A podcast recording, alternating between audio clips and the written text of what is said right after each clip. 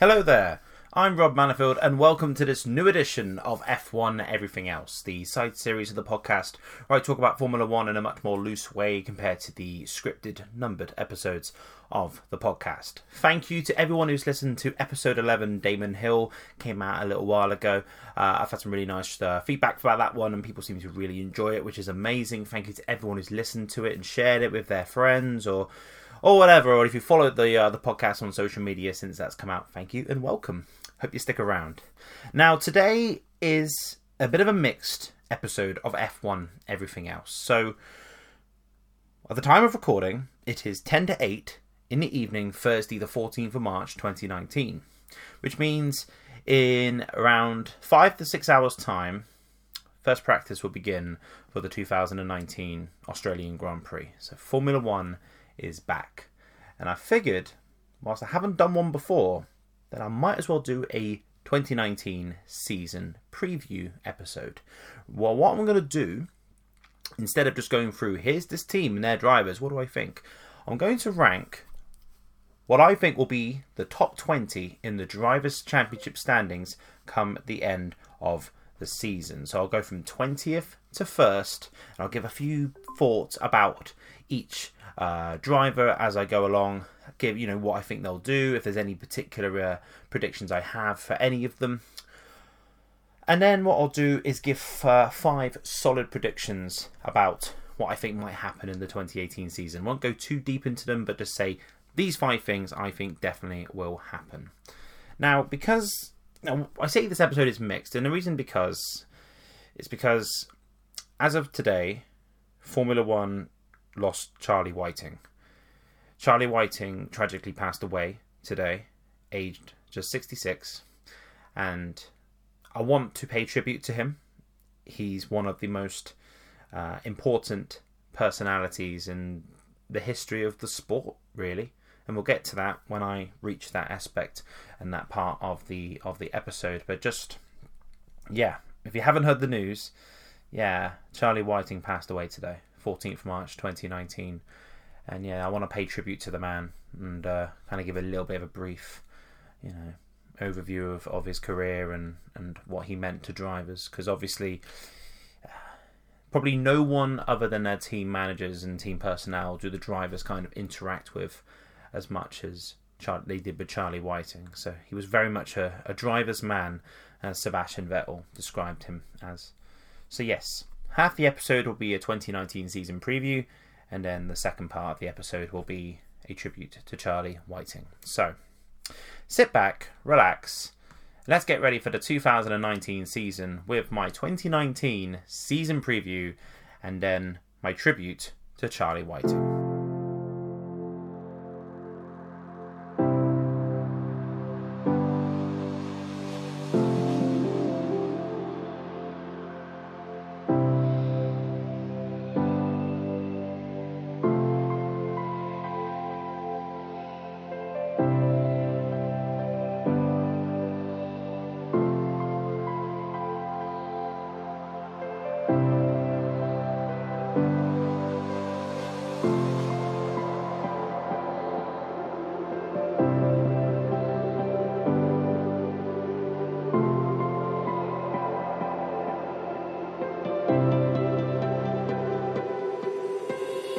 So starting off with 20th.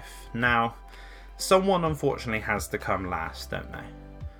I don't want to rank someone that you will be the worst out of 20 drivers across the season, but I have to name a 20th place, and I'm going to give it to Alexander Albon in the Toro Rosso. Now, what's my reasoning behind this? Well, my reasoning is that the competition around him is going to be really strong. I mean, you've got in the midfield, you've got the likes of his teammate Danny Kvyat, you've got the two McLarens, the two Alfa Romeos, and whilst I know the Williams isn't the best car by any stretch, the drivers I think are going to do a better job in a worse worse piece of kit, if you will, than Albon could potentially do in the Toro Rosso. Now, don't get me wrong, Albon, I think he's fast. He came third in the Formula 2 Championship last year, and that's nothing to you know turn your nose up at.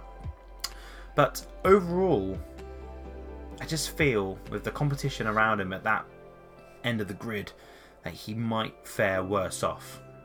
that's just a gut feeling. And he is fast, there's no doubt about it.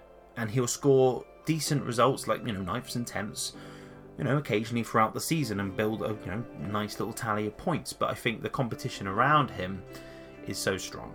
And that's why, unfortunately, I'm picking Alexander Albon to come in 20th in the Drivers' Championship for this season.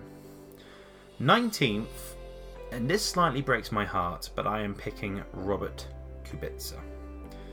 Now, Kubica's returning after eight years. He's been out of the cockpit for eight years.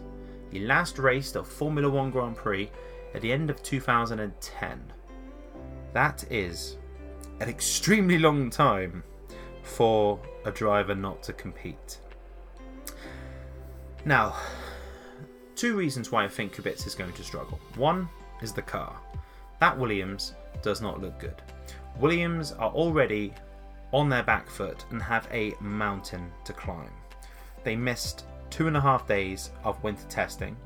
Now, at that point, two and a half days doesn't sound like a lot when you only have eight days of running at your disposal. It's a disaster. It's an absolute disaster. And especially considering Williams are in basically trying to rebuild themselves. They're trying to come up from the back of the grid back to where they should be racing in the midfield and at the front, ideally. I mean, look at the decline the team have had in five years. They've gone from scoring pole positions and regular podium places in like 2014. Five years later, they're at the back. And there's question marks about that team's future. Now, signing Kubica is a risk. They know the risk. Because the second reason why I think Kubica is going to struggle is just time in the car and his actual physical ability to drive it for extended periods of time. Now, he can definitely drive a Formula One car, but a quote that worried me, or uh, something that he said during winter testing that worried me, was the fact that he said, I feel like I'm 20% ready for this. And I think his longest stint in the car at one time over testing was like less than 40 laps. Now, to put that into perspective, the Australian Grand Prix is 53 laps. So, in terms of time in the car, Kubica has hardly had anywhere near enough for him to be ready. There's only so much experience you gained 10 years ago in a totally different set of cars, under a totally different set of regulations, and a totally different set of circumstances can work for you. And that's why I think Kubica might struggle. I think he'll score points. Don't go expecting it straight away. I think Australia, for example, is essentially a bit of a glorified test for Williams and for Kubica and for his teammate. I think on the whole, just look at Australia and think, don't write it off, but just look, we need laps, laps, laps, laps. Even if we finish four laps down, we need laps. Just get to the end. You're not racing anybody. Just finish the finish. We need to know more about this car. Even if it's a complete pig to drive, just finish. Get the laps, get the knowledge, get the data, and then we can move forward. And then come middle of the season, maybe they'll have enough to take the fight to the Toro Rossos and to the McLarens. But as of now, Kubica has a huge obstacle in his way, and unfortunately is the car he drives. So Kubica for me will come 19th in the Drivers' Championship. 18th, I'm predicting his teammate and F1 rookie George Russell.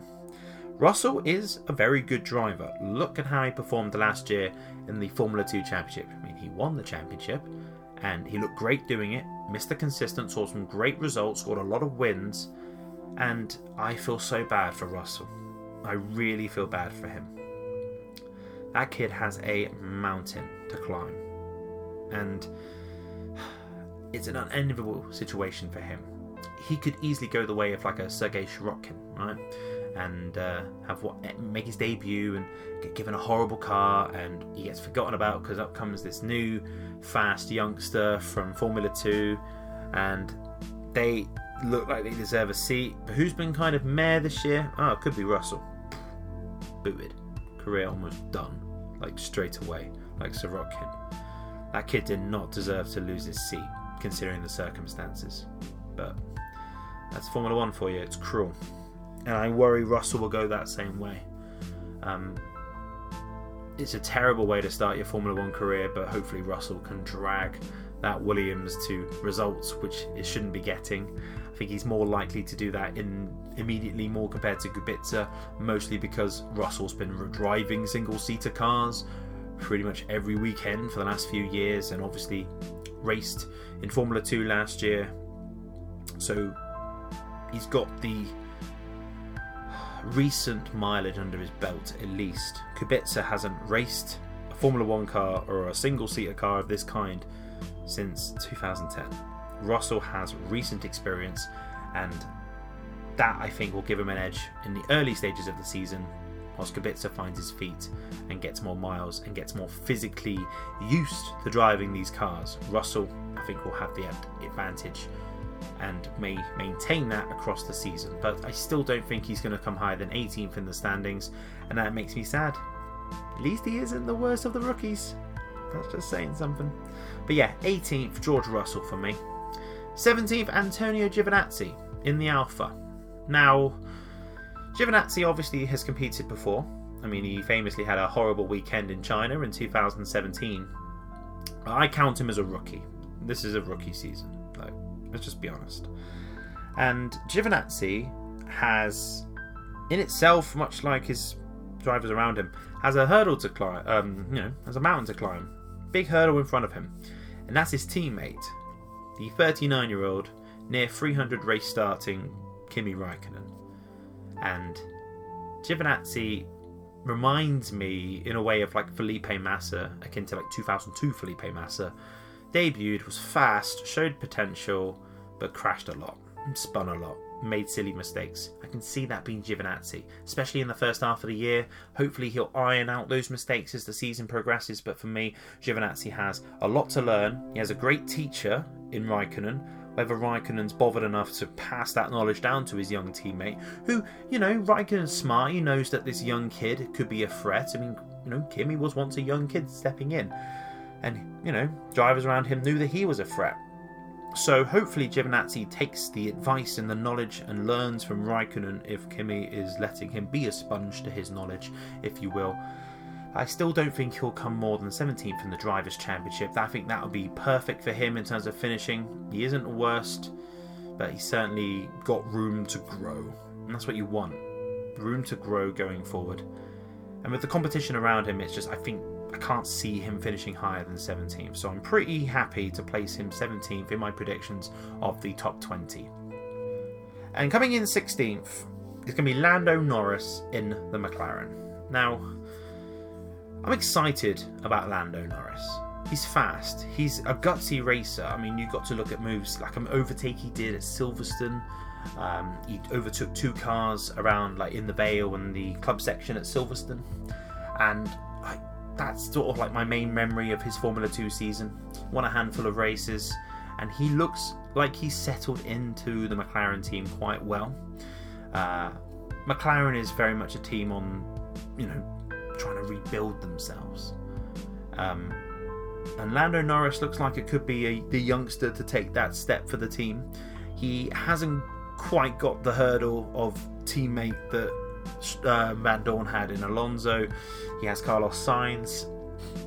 It's not quite as steep a mountain to climb for Norris, but on the whole, I think Norris will do the best of the rookies. I predict he'll be my rookie of the year come the end of season awards for the for the podcast. Um, don't expect much in the first couple of races from Norris. Maybe he's going to tracks he's never raced before. Um, like I'm pretty sure Norris has never driven in Australia before. So he's going to have that hurdle to overcome. It's his first weekend. Obviously, it's a very nervy time for him. And I don't think he'll finish. I think he could well make a mistake in his debut race. I hope not, obviously. But I'm rooting for the guy. He's a West Country boy. And I think 16th in the standings, in my head, seems like the right place to rank him. Not quite up there with the more established talent, but certainly the best of the rookies. So 16th in the Drivers' Championship, I'm going to rank as Lando Norris. Coming in 15th, I'm going to pick Daniel Kvyat. Now, Kvyat is making his return to F1 after basically being given the boot in uh, the midst of the 2017 season, and he spent a year on the sidelines with Ferrari as their, well, their reserve driver, did some simulator work, and I hope Kvyat has ironed out the mistakes and the uh, kind of like a diamond in the rough, if you will. He could be really fast, which is what makes me think that's the reason why Toro Rosso have said, "Yep, we'll give you another chance." You know, they promoted him to Red Bull in 2015. They demoted him in 2016, and despite making silly mistake after silly mistake and crashing, and he got the nickname the Torpedo, and it's not an endearing nickname. Toro Rosso really have faith in the kid and have put him back in one of their cars. And the thing for Kvyat now is that he has to step up. He has a youngster in the team as his teammate making his debut, and Kvyat needs to be that more experienced driver to lead the team in the battle against the likes of Racing Point, McLaren, and Williams. Whilst Albon is kind of just learning on the job, Kvyat needs to be that guiding light, if you will, that experienced pair of hands that can lead the team forward as the season progresses. I predict one thing for Kvyat this year. I think he'll score a top five finish at some point. I think he'll have a coming of age performance and he'll drive immaculately and strategically it'll be fantastic and he'll make some great overtakes and maybe start to erase that reputation of being a reckless torpedo, which is what he's been known as. I hope so because I actually think Kvyat got kind of really bad, badly treated by Red Bull and by Toro Rosso. Uh, come the end of that first tenure with the with the whole Red Bull program. So I'm going to go 15th in the standings for Kvyat with an outstanding performance at least once in the championship, consistently scoring points and helping Albon to develop and get better. And then the two can go forward into 2020 and, yeah, hopefully be more of a formidable force. Moving on to 14th in the standings, I'm predicting Lance Stroll to come 14th in the Racing Point. Now, we all know the story of Force India, and which is now Racing Point, and I'm going to call the team Force India pretty much non-stop. I think, just out of habit. I'm going to try my best to name it Racing Point. Lance Stroll has basically been gifted this seat by his dad. His dad, Lawrence Stroll, owns the team If you've seen the Netflix documentary, you know that Lawrence Stroll can be a bit of a taskmaster. There's a moment where he, you know, basically gave Claire Williams, the head of the Williams team, a bollocking over certain things. and you, you know that, oh, this guy's got power and money and influence, and he's taken that influence and that power and that money to what was Force India, now Racing And he's put his boy in one of the seats does he deserve that seat more than Ocon? No.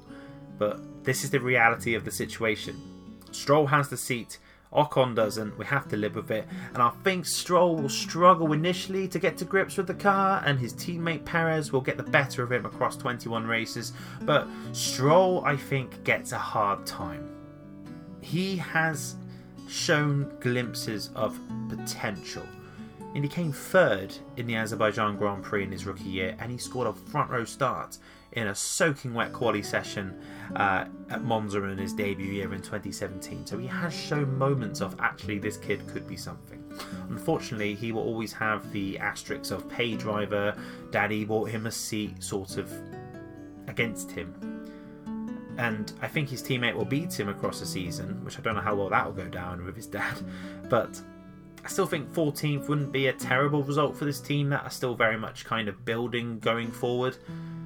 And Perez is a dependable set of hands. He's been racing since 2011, so this is entering his ninth season. And Stroll is still learning. He's only had one proper season. I don't really count 2018. That was just a dire situation for him. His first real chance since his debut year to show what he can do and some good points will come his way, I think, and hopefully maybe another outstanding performance. So 14th, Lance Stroll. 13th, I'm going to give his teammate Sergio Perez to come 13th. Now, I basically think, all in all, Perez will have Stroll at arm's length for the whole season overall. Perez, like I said, is a dependable driver. He's consistent, he's fast, he you know has that team, that Force India Racing Point um, team, team's best interest at heart. I mean, he was partial to why the team went into administration anyway, which have led them to this point. Because without him doing that, maybe the team that he works for wouldn't exist anymore. So Perez has a good heart.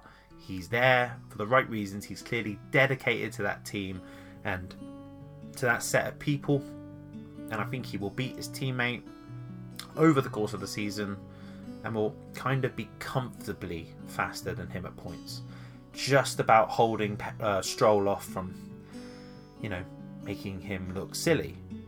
Stroll's quick, I think Perez is faster, and that's solely why I'm ranking him ahead of his teammate. And Racing Point are going to go through that developmental period. For one, I mean, they're nothing to do with performance with the car, it's horrendous.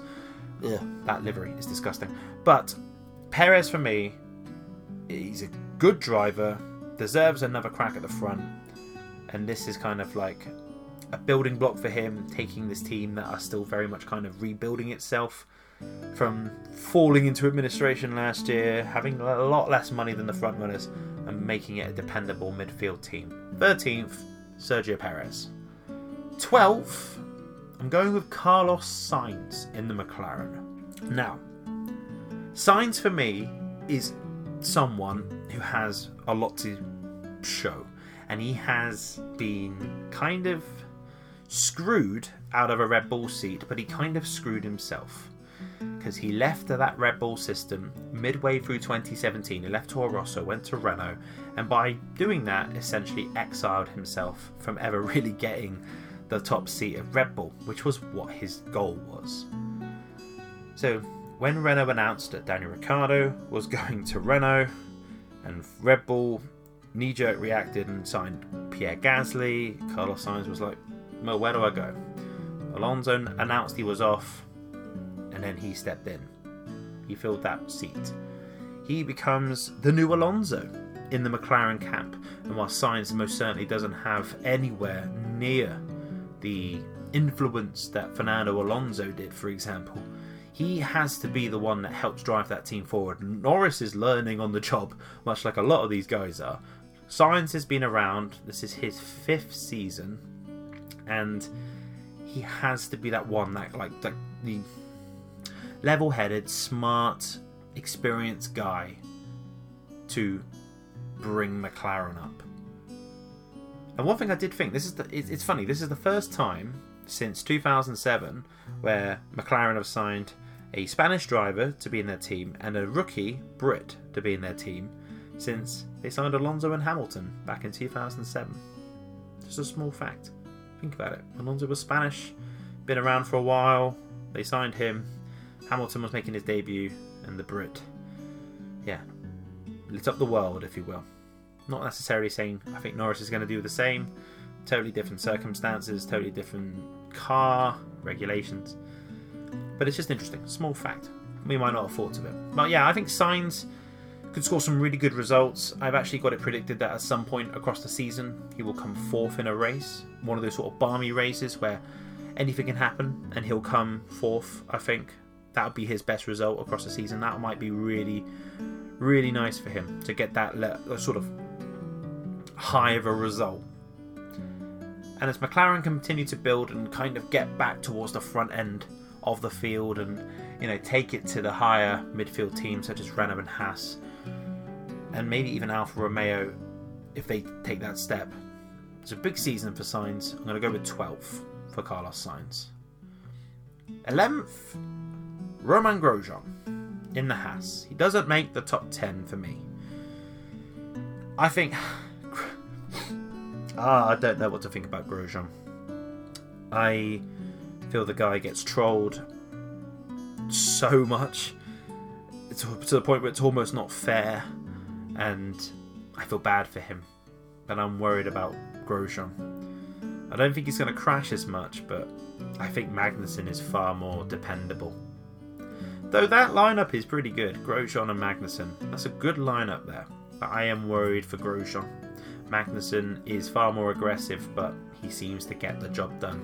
and he is, you know, just a few tenths, a tenth or two faster than his teammate at pretty much any given point. And if Grosjean is ever faster than him, then Magnussen's normally really close behind. So I think in that battle between the Hasses, then I'm going to go with Grosjean to finish behind Magnussen. In fact, Grosjean is involved with one of my predictions later on in the episode, so hang around for that. But I will say Romain Grosjean to come 11th in the driver's standings for Haas. Now we've hit the top 10. Who do I think will finish in the top 10 and where do I think they will finish? Gonna start obviously with 10th. I'm predicting Kimi Raikkonen to come 10th in the Alfa Romeo. Now, the reason I say this, Kimi is going to a team which he feels very comfortable in. He is most certainly the number one in the team. For the first time since 2012, I'd argue, he is the number one in the team. That's got to feel good. Secondly, I think that car, the Alfa Romeo, actually looks quite quite good. It looks like it's a car that's been developed with him in mind. It's got like a pointy front end with a little bit of oversteer, but I think Kimi is quite good at countering that. But for me, Kimi's experience is invaluable to a team like Alfa Romeo. And I actually predict, one of my predictions, is that Kimi will finish on the podium once this season but not necessarily like he's going to uh, overtake the Red Bulls and and, and, and some a uh, Ferrari and a Mercedes and all the rest of it to get there. But one of those races like Azerbaijan last year, which saw like Sergio Perez score a podium. A race of that nature where things just happened. Cars are crashing out, retiring, punctures, all all, all of that stuff. And it's going to lead to Kimi Raikkonen taking a popular podium for Alfa Romeo. And Kimi will score good points consistently throughout the season, helping to develop that car. Like I said, very much becoming the leader of that team. Hopefully, to then maybe step away in 20 at the end of 2020 when he's inevitably going to retire at 41 and yeah, walk away and leave the team to Giovinazzi, but in a good state. I'm excited for Raikkonen he just did an interview for Beyond the Grid, and he sounds genuinely really excited about staying in F1 and being involved in the front, you know, front level of the sport as he is. So I'm going to predict Kimi Raikkonen to come 10th in the Drivers' Championship. Ninth is the second Haas of Kevin Magnussen. Now, Magnussen to me, he's a really hard driver to like because I think he is so aggressive, so aggressive, like unnecessarily aggressive. So it makes it hard sometimes to think, oh, come on, dude. But Magnussen for me is really talented. He's underrated. He got one shot at the big time when he was at McLaren in 2014. Scored second place in his debut, third on the road, got promoted to second and ever since then his career has been trying to build from there. He, for me, out of the two, you asked me to sign one of him and Grosjean, I go with Magnussen every day. I probably rate Magnussen more than a lot of people do. I think he's really talented, and there'll be times this year where I think he's going to make Grosjean look silly. And this is just something that came off the top of my head. But Vettel's contract at Ferrari is up end of 2020. Now, what I don't think Ferrari will sign him, I can see rumours starting. Oh, you Magnus having a, Magnussen's having a good year. Maybe because Haas get their engines from Ferrari. Maybe that's who Ferrari are going to go next. They're going to have Leclerc and Magnussen in the Ferrari. Don't necessarily think that's what they'll do. I can see Magnussen being drawn into those discussions of who will be Vettel's successor. So for me, Magnussen, ninth in the Drivers' Championship, will beat his teammate and he'll crack that top 10.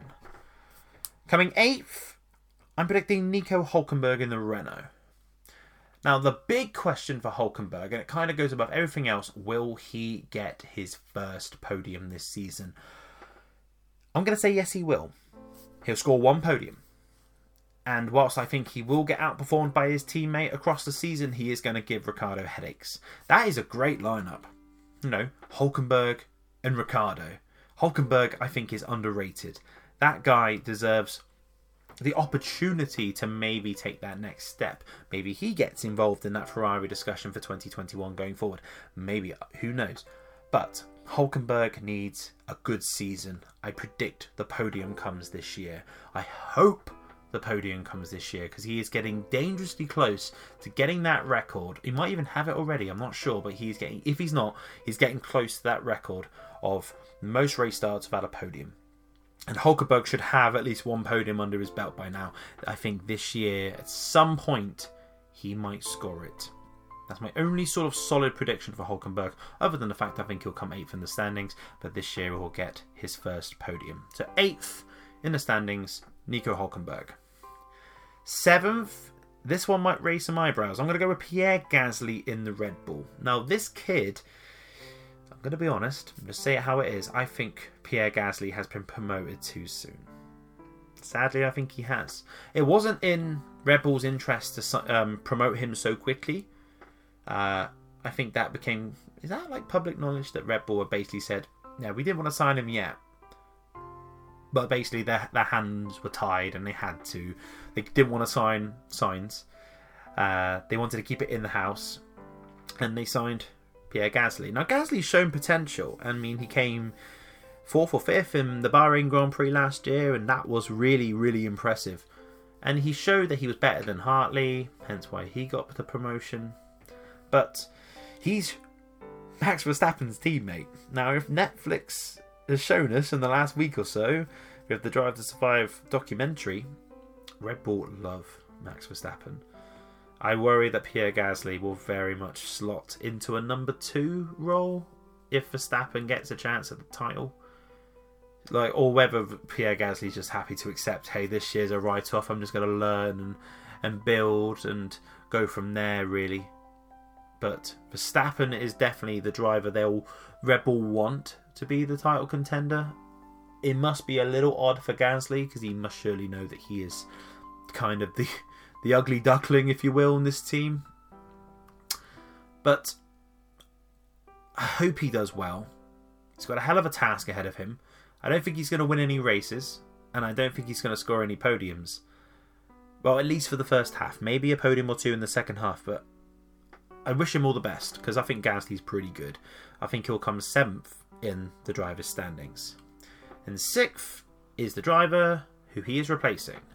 I'm predicting Daniel Ricciardo to come sixth in the standings for Renault. He will be that driver that kind of breaks that top six of Ferrari, Mercedes, and Red Bull. He'll be the one. Ricciardo, no matter what position he's in and where he is in terms of which team, he is going to drive the balls off that car. He's going to make overtaking opportunities that just shouldn't work work. This is the year where Renault needs someone like him to just take that next step. They've had dependable drivers in the past, but ones that are maybe slightly afraid to take that just that extra level of extra risk. But Ricciardo is not that driver. Ricciardo's been around for a while. He is the master of the late lunge, late braking from way back. He makes them work just about. He's almost become formidable for it. He is relentless. He is hugely fast. He is. Well,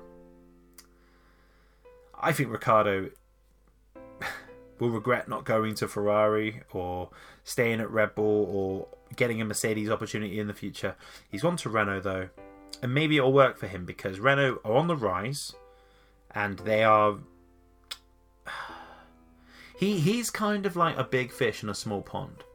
He's almost in. It's almost like Alonso when he was at McLaren. Alonso was very much sort of, in a way, bigger than the team he drove for, and therefore had a lot more influence on how things would, you know, progress and how the car would develop going forward. Maybe Ricciardo is that person. I don't see him being a political person. I don't think he's going to want to try and publicly or even privately maybe bury Hulkenberg. He's so chilled out. So is Hulkenberg, to be fair. That's a it's a great lineup actually, Hulkenberg and and Ricciardo. And like I said, I think Hulkenberg will give him some headaches. I think Ricciardo will score at least three podiums, and yeah, be hopefully that dependable, uh, you know, reliable entity that they need to take that next step forward. So don't go expecting race wins. I would be hugely surprised if he won a race. I'm not predicting him to either. But I reckon at least three podiums across the season, and that Daniel Ricciardo will come sixth in the Drivers' Championship.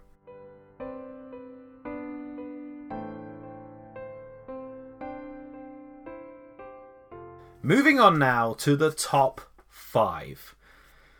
This is where it starts to get real interesting. Now, everyone from here on, I think, will win races. So these five drivers, I think, will win all of the 21 races across the length of the championship. But who do I think is coming fifth? I am denied about this, but I'm going to pick Valtteri Bottas in the Mercedes to come fifth. Now, Bottas is in a really bad spot right now. And I'll say two words, and this is why. Two words. Esteban Ocon. Ocon is. I think it's probably the worst kept secret in the sport that Ocon is going to be in that Mercedes for 2020. And that Bottas needs to basically win the championship to have any chance of, well, you know, keeping that seat. I feel bad for him. I feel like he's doomed already. And there was a lot of articles even before the season started. Is Bottas doomed already? Have Mercedes already made that call to say, this is it? It's the end of your time here. Obviously, haven't told him, otherwise, he probably just wouldn't turn up. But Bottas needs the season of his life. I don't think he's going to have it either. I think he'll win one race and he'll drive better than last year. But much like last year, as it becomes apparent that his teammate is the championship contender and he's not, he'll have to slot into a number two role. And normally, around the midway into the championship, Mercedes extend his contract for one more year, one more year, one more year. I can't see them doing it this time. This is one year too many. And Ricciardo, nope, sorry, Bottas will be gone. I feel bad for him. In fact, I've basically just given away one of my predictions there. I'll come to it later and I'll briefly touch it. I think he's gone at the end of this year. So I think Bottas will come fifth with one race win this season. Now, the reason I um and ahed about who comes fifth is because my number four is going to maybe get me killed. I'm picking Charles Leclerc. Now, let me just establish something before you all turn up at my house with flaming torches.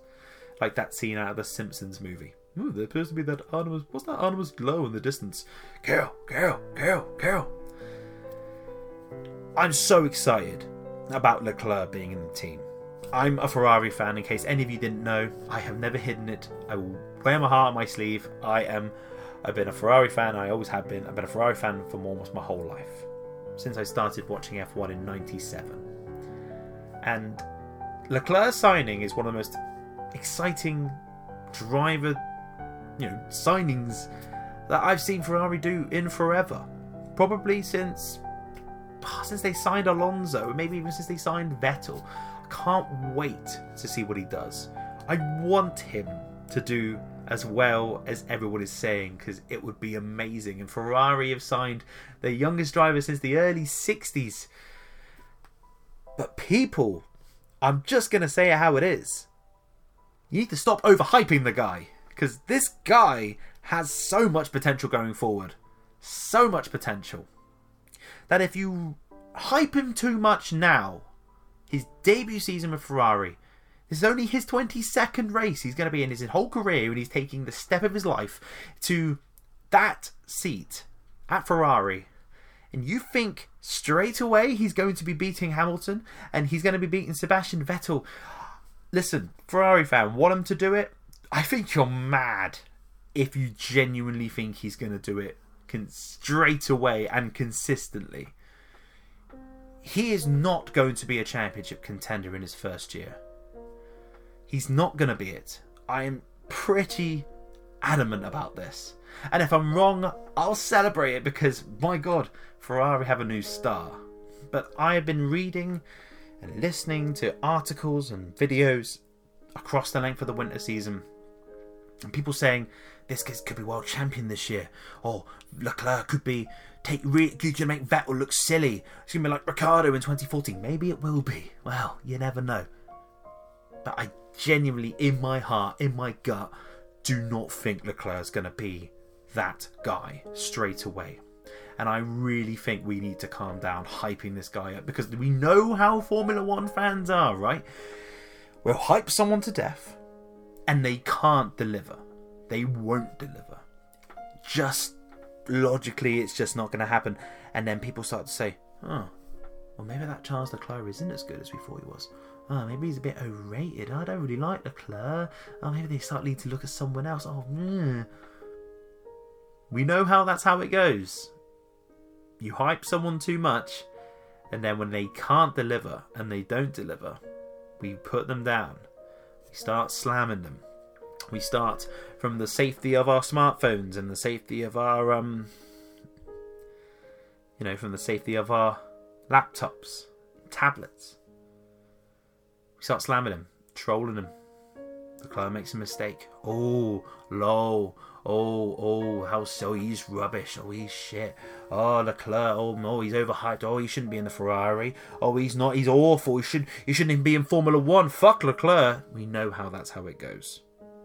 So we need to calm it down and just accept that 2019 he is not going to be world champion. He won't be a. He's not going to be a contender. This is all my opinion, but we need to just slightly start calming down on the hype for the guy. I still think he's going to win two races, and I think he'll score a podium this weekend, and everyone's going to be like, oh my god, and therefore the hype's going to go through the roof. But really, over 21 races, is he going to beat a fired up Sebastian Vettel? No. Is he going to beat a fired up Max Verstappen? No. Is he going to beat a fired up Lewis Hamilton? No. Fourth for Leclerc. Just watch this. And if I'm wrong, you have every right to tell me that I got it wrong. But I'm sure I am. One of the things I'm adamant about is I don't think Leclerc is going to win the World Championship. I'm saying it now. Like I said, if I'm wrong, I'll put my hands up. And I will party because Leclerc is awesome and it's a great time to be a Ferrari fan. But yeah, I am pretty certain I'm not wrong about this. Third in the standings. This is where it starts to get really interesting. I'm going to go with Max Verstappen in the Red Bull. Verstappen needs to make sure he is ironed out. The silly mistakes which basically cost him any shot at the championship last year in the first half of the year. Basically, from Australia to Monaco, he looked pretty ordinary. And we all know he isn't ordinary. This kid is unbelievably talented. He is the future of the sport. But he needs to be that driver that Red Bull really need now. They've signed Gasly, and Gasly is going to have a hard time. Verstappen is very much Red Bull sort of golden boy, and he needs to make sure he delivers and performs like the golden boy that they want him to be, that they already consider him to be. So, I don't think this is a championship winning season for him yet. But we're going to see Verstappen with some overtaking moves and race performances as good as he's done, if not even better. I think he'll win three races and he'll score his first pole position this season and he'll show that the new Red Bull Honda partnership was the right decision. But he isn't going to win the World Championship. I think he could very well be a contender, kind of fizzle out just after two thirds into the season and just leaves Hamilton and Vettel to fight it out. But be excited for Verstappen. This is his time to shine. And we know what he's like. We know he's incredibly fast. So he'll do so. And it's a stepping stone to where maybe 2020, that partnership of Red Bull and Honda has, you know, come together, you know, formed that partnership that they need to be strong, consistent, reliable, and that can next year provide an overall package that gives Verstappen a true shot at the title. Third for Verstappen. So next next prediction basically gives away who I think will win the world championship. So here we go. Second place in the 2019 Formula One World Championship, I think, will be Lewis Hamilton. I'll get to Vettel in a second, but I think Hamilton this year will be beaten. Not because he hasn't performed well or isn't going to perform well. I think he will drive as good as he's ever driven. And even at this point in his career, he is still as fast as ever. But this year, I just feel that his main rival will have an ace in the hole, and that will be hit the car he drives. It's going to be close, and I think Hamilton will win seven races, and I predict that he will score at least 10 pole positions, which will bring him tantalisingly close to getting to 100 career pole positions. And I think he'll get there. Don't think he'll be 100 poles this year, but I think he'll get there by the end time he retires. But I don't think this is it. I don't think this is Hamilton's season. And I know he goes in as the favourite. You don't win uh, two straight championships in a row, beat your main rival two years in a row without going into this one as the favourite. But I just can't see it. I said it from the moment the checkered flag flew in Abu Dhabi. Hamilton had it this year. He truly deserved that World Championship. He was my driver of the year by far last year. But I think his main rival must know that it's do or die. Hamilton second in the standings, per my opinion, only I think Sebastian Vettel will win the 2019 season. Now I can hear you, oh, Ferrari fan thinks Ferrari driver's going to win the World Championship, rah, rah, rah. I've basically been saying it all winter. Hadn't the car, did nothing about their performance, but I think Vettel knows in his heart that he has to pull this off. And this car, the SF90, looks like a world beater. Just from what we've seen, I don't think we've seen the full potential of the Mercedes, and I don't think we've seen the full potential of the Ferrari. That Ferrari looks effortless to drive. Providing that car works for him, I think Vettel has his best chance since leaving Red Bull of winning a world title. I'm excited, genuinely excited. I think he'll win eight races. I think he would have learned the lessons from last year of putting himself in situations which, you know, all really kind of cost him the championship, making silly mistakes. Binotto, I think, is going to be a fantastic team boss at Ferrari. You know, he'll make smart calls that are going to help his team get to the top. He has a huge task ahead of him, and I think Vettel will deliver. I had the gut feeling the second the season ended last year, Vettel will be so fired up. He knows this is his championship, that he has to win. I fear that if he doesn't, his reputation is gonna be in tatters permanently. That Ferrari looks like it's the best car on the grid. We'll find out this weekend. In just a matter of hours, the cars will be on track for the first time and we'll see just what's what over the weekend. And it's so exciting. I cannot wait, guys. I'm so excited. I hope you're excited too. But eight race wins, more than anyone, and he'll win the 2019 championship. Let's run through the top 20 from last to first. 20th, Alexander Albon. 19th, Robert Kubica. 18th, George Russell. 17th, Antonio Giovinazzi. 16th, Lando Norris. 15th, Daniel Kvyat. 14th, Lance Stroll. 13th, Sergio Perez. 12th, Carlos Sainz. 11th, Romain Grosjean. 10th, Kimi Raikkonen. 9th, Kevin Magnussen. 8th, Nico Hulkenberg. 7th, Pierre Gasly. 6th, Daniel Ricciardo. 5th, Valtteri Bottas, 4th, Charles Leclerc, 3rd, Max Verstappen, 2nd, Lewis Hamilton, and 1st, Sebastian Vettel. Those are my predictions of the 2019 Drivers' Championship from 20th to 1st.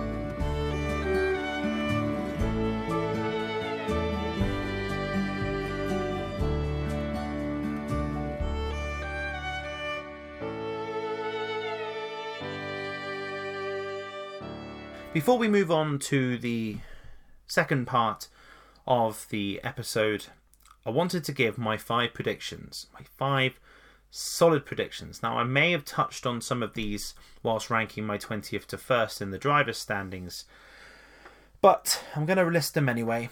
Kind of give a little bit of info about each of them, but here goes. My first prediction is that Romain Grosjean will be dropped by Haas during the 2019 season. He'll see out the season, but then Haas will sign the Formula 2 champion for 2019. And I'm predicting that's going to be Mick Schumacher. So, Magnussen and Schumacher in the Haas for 2020.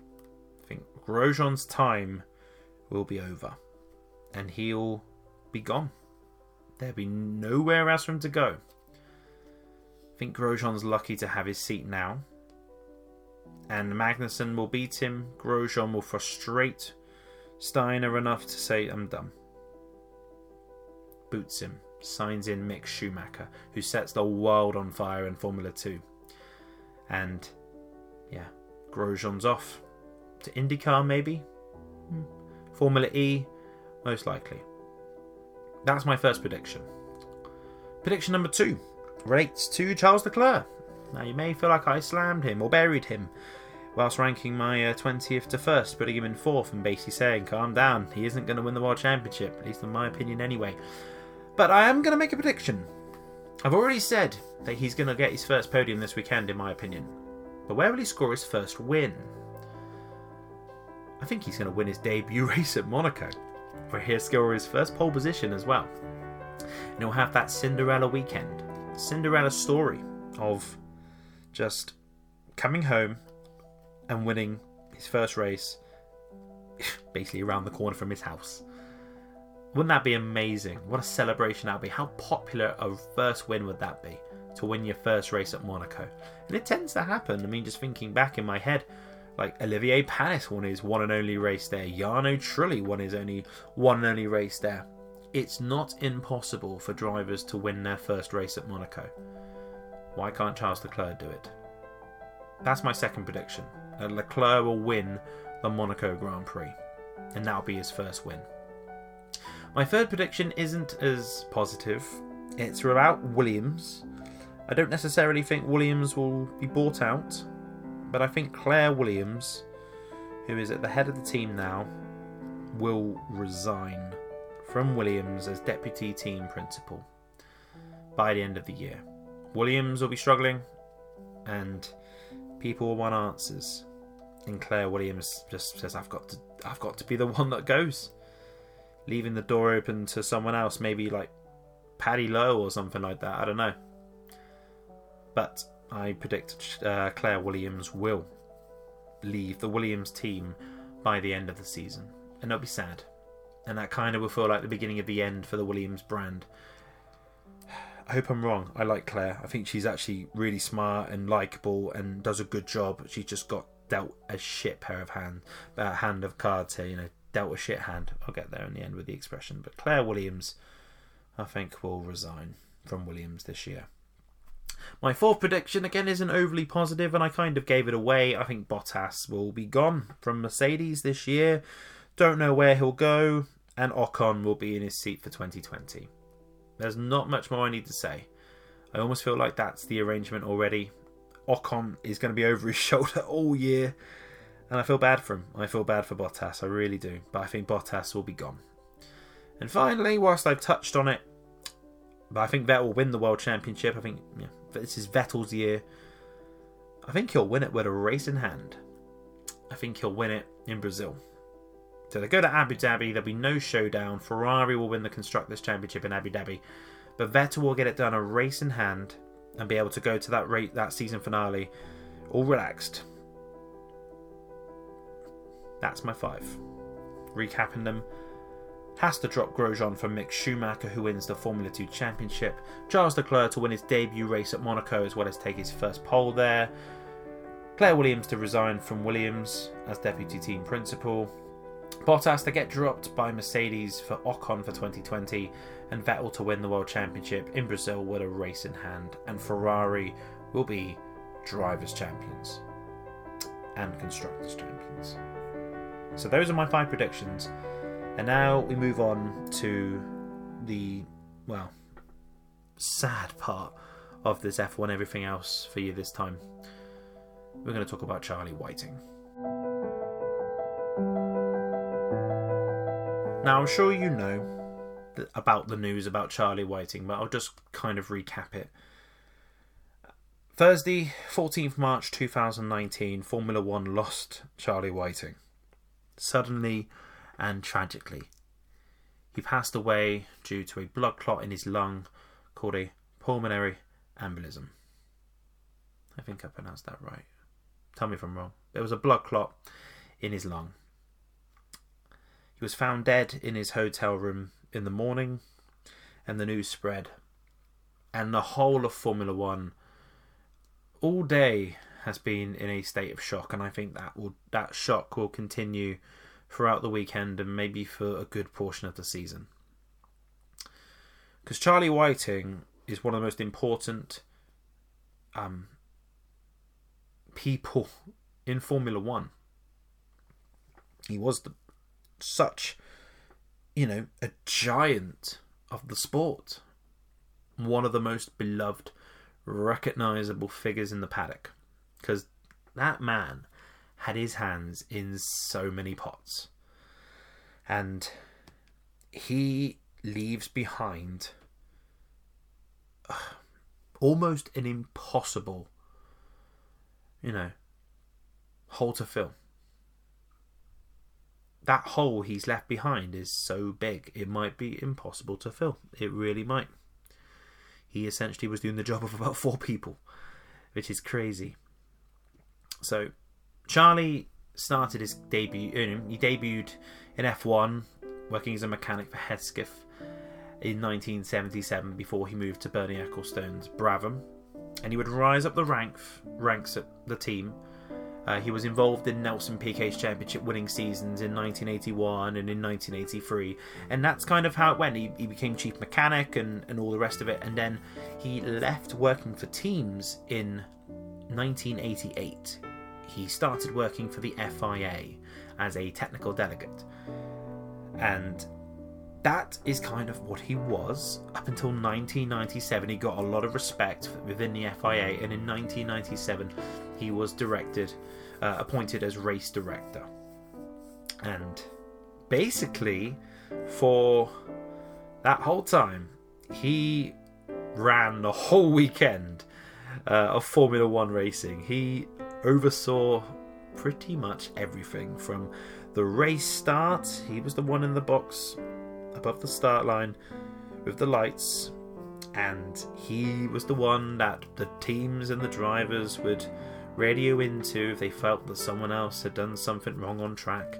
He was the one that upheld the rules, and in a way, he was the, a policeman and a teacher all at the same time to the drivers. But the drivers loved him because that role of being the rule enforcer could be something that could really rub people the wrong way. But Charlie Whiting, from all accounts, was a lovely, lovely guy. And his infectious personality and softness made a position which people might think was cold and steely actually quite an accessible one to come and speak. You know, he was very accessible to people. His door was always open. You know, you look at someone of authority in that regard whose decisions and, you know, policing of the rules could be interpreted as, you know, he was the enemy, if you will, for the drivers and the teams. Never the case with Charlie Whiting. I have never in my whole life watching the sport, 22 years this year, have heard a bad word against him. Apart from when Vettel told him to fuck off in Mexico, but forget that. I still can't believe he's gone. It's just come so out of nowhere. Like, Vettel was walking the track with him yesterday, he said, walked a couple of corners, and yeah, the next day he's, he's gone. He isn't here anymore. And Formula One will feel this. for some time. Charlie was also, as well as being an integral part of the race weekend and how things operated, know, holding the rules and race starts and basically being the, the man, the man. He was the man. He was also hugely important in increasing safety in Formula One and motorsport in general. Now, I know it's a controversial topic, and around this time last year, I had done an episode about the Halo and discussed my reservations about it. But on the whole, we we all know the Halo has been a success. Isn't the nicest thing to look at in the world, but quite frankly, it off but saved Charles de Leclerc's life at Belgium last year when Fernando Alonso went over the top of his Sauber, and the tyre, like one of Alonso's front tyres, hit the Halo. Now, without that, that would have been Charles Leclerc's head we don't need any more evidence as to whether the halo works. There it is. And Charlie Whiting was a huge part in that introduction of the halo. He strived to improve um, safety in the sport and make it better for the drivers. My, um, I remember in the build up to races like the Korean Grand Prix, debuted in 2010. Like Charlie Whiting was going out to Korea and making, you know, busting their balls to make sure that track was safe. The facilities for, you know, the cars on track, you know, was was good. Runoff areas, barriers, tire walls, he was always involved in that. He would go to all the new venues and current venues to make sure they were up to scratch, and he was hugely important in that, making sure that tracks were as safe as possible for the drivers. And I think the drivers owe him a de- huge debt of gratitude to Charlie for that. Because Formula One tracks were safety in racing is wasn't always taken as seriously as it is now, and without Charlie Whiting, I think we could, you know, we in the future going forward, we may have seen a lot, you know, in the past, see we have seen or may see a lot worse than what we have in terms of accidents and injuries. So Charlie, for me, in that regard, is as integral to the sport as someone like a Professor Sid Watkins. Sid Watkins was a huge influence in increasing safety and facilities for drivers, including um, making sure all tracks had um, um, the right facilities to treat drivers if they had huge accidents. He was obviously heavily involved in, you know, with like Ayrton Senna, for example, when he had his crash, he was one of the first people on the scene. He he was the one who treated him. So for me, those two people might well be the two most important off track individuals in the history of the sport. Charlie Whiting and Professor Sid Watkins. That's just my opinion. Those two, for their undying strives to improve safety, those two sit above everybody else. And Formula One will miss Charlie Whiting enormously. Fans will miss him. I mean, the foot there was footage from a few, a couple, like a year a bit ago, where um, they showed what it's like inside like a drivers' meeting with Charlie, and Charlie would sit at the front, almost like a teacher in a classroom, and all the drivers. I mean, it's always been that way. All the drivers would line up, sat in rows of seats, and they would ask questions and they would raise concerns it was almost like a, a tutor teaching his students, answering the questions, like a university professor speaking to the students under his wing. And I loved it. Like drivers would come up to him after the meeting. Everyone's gone. They've gone off, and they come to him and they'd speak to him privately. And that relationship looked so strong between the drivers and him, because Charlie looked so genuine. He looked like he cared. He looked like he cared for the drivers. That yes, whilst he is there to uphold the rules, that he is always one to try and help the drivers, and that presence I think will be missed in the paddock for the drivers, especially. I think aside from the obvious family and friends and and colleagues. I think the the drivers will miss him the most in a way, obviously aside from his family and friends and that because Charlie was so integral to their racing that yeah, without him it just won't be the same. And I feel so bad for whoever has to step up and take that role. I think they're probably going to have to delegate the role and the responsibility out. But for now, Formula One will do as it always does and it will carry on. And this opening weekend in Australia has no doubt you know, lost a lot of his excitement because everyone is heartbroken that Charlie Whiting has died suddenly in Australia just before the first race of the season. I hope they treat the weekend as a tribute to him and then kind of build from there. They'll they'll get through Australia. There'll be no champagne on the podium, I would imagine. But uh, Charlie Whiting has pretty much impossible shoes to fill. And it's just crazy that he's not here anymore.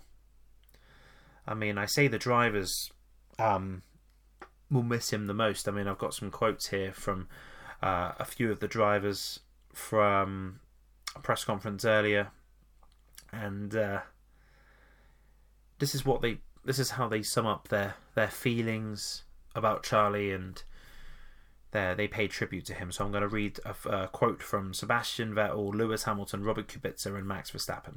So I'll start with Sebastian. This was his quote. I was as shocked as we all are still now when I heard the news this morning, especially because I spoke to him yesterday and walked the track for the first couple of corners together with him. It's difficult to grasp when somebody's just not there anymore. I've known him for a long time, and he was a sort of our man, our driver's man.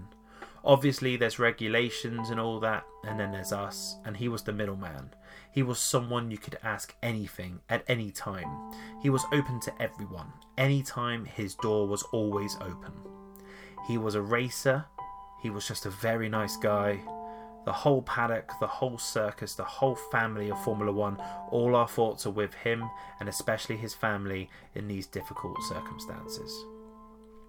Lewis Hamilton said, I've shown Ch- I've known Charlie since I started in 2007. Obviously, incredibly shocked this morning to hear the sad news. My thoughts and prayers are with his family. What he did for the sport, his commitment, he really was a pillar. Such an iconic figure within the sporting world, and he contributed so much to us.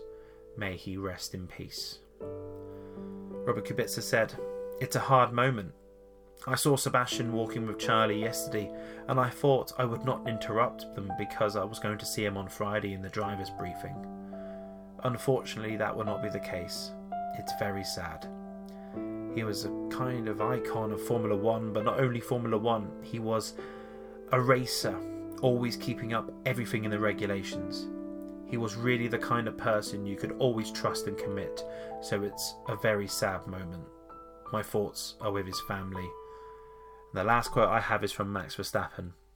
He said, Of course, it was a big shock, especially because I spent the day with him in Geneva a few weeks ago, and we had a good chat just about a lot of things. When I left, I said, See you in Australia for another season of racing, and of course, when you hear this news, it's unbelievable.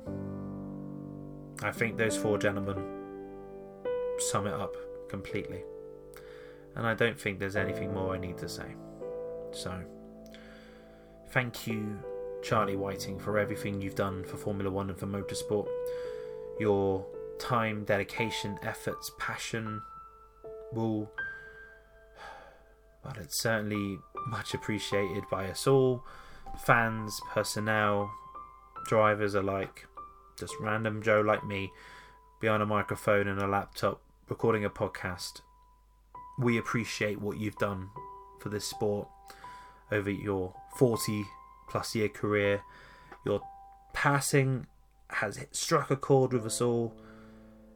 I mean, I personally cannot believe it, and I'm deeply saddened. And my thoughts are with his family and friends, and and with the drivers. They got to go out and drive this weekend, but they got to do so knowing that that one person they could always turn to if they ever needed advice or had any questions is not here anymore. So I feel for them and for the paddock this weekend. Charlie Whiting, may you rest in peace.